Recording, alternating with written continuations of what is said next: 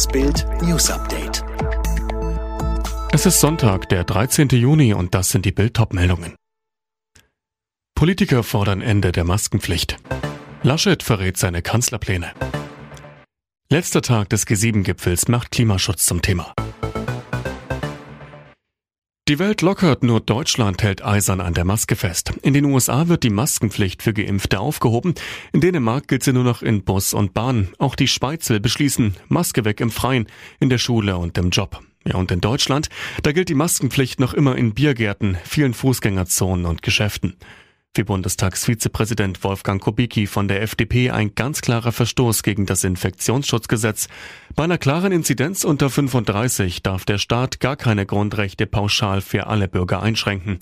Die allgemeine Maskenpflicht müsse daher bei strenger Auslegung des Infektionsschutzgesetzes aufgehoben werden, erst recht draußen, sagt Kubicki zu Bild am Sonntag. Die Landesregierungen müssen jetzt zügig ihre Verordnungen ändern, sonst werden sie bald von den Verwaltungsgerichten gezwungen. Lange war Bundeskanzlerin Angela Merkel das einzige Programm der Union. Nun tritt sie ab und Unionskanzlerkandidat Armin Laschet eilt gerade von Sitzung zu Sitzung, um sein Wahlprogramm für die Bundestagswahl in gut 100 Tagen festzuzurren. Montag in einer Woche will er es offiziell vorstellen. Als wir ihn am Freitag zum Interview in Berlin treffen, ist der kürzlich geimpfte CDU-Chef gut drauf. Der Wahlsieg der CDU in Sachsen-Anhalt hilft ihm nach viel Kritik und schlechten Umfragewerten aus der Defensive. Was muss in einer Regierung von Bundeskanzler Laschet anders werden als in der großen Koalition mit Angela Merkel? Armin Laschet, gerade erleben wir einen völlig überflüssigen Streit in der Regierung, der der Koalition schadet und die Politikverdrossenheit in der Bevölkerung nur befeuert. Die SPD leidet erkennbar an der Regierungsarbeit und mäkelt und jammert nur noch vor sich hin.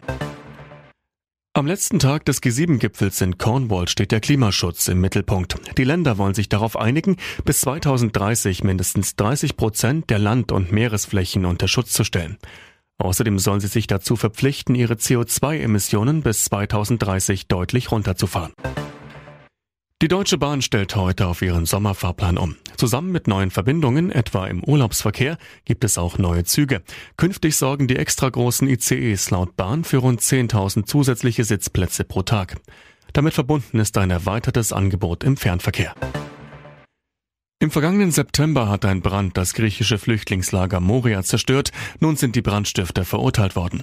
Vier Bewohner des Lagers müssen für zehn Jahre ins Gefängnis. Sie sollen das Feuer gelegt haben, um ihre Dauerunterbringung in dem Auffanglager zu beenden.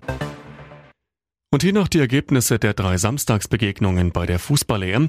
Finnland schlägt Dänemark mit 1 zu 0, Belgien gewinnt deutlicher, nämlich 3 zu 0 gegen Russland und im Spiel Wales gegen die Schweiz gab es ein 1 zu 1 Unentschieden. Alle weiteren News und die neuesten Entwicklungen zu den Top-Themen gibt's jetzt und rund um die Uhr online auf Bild.de.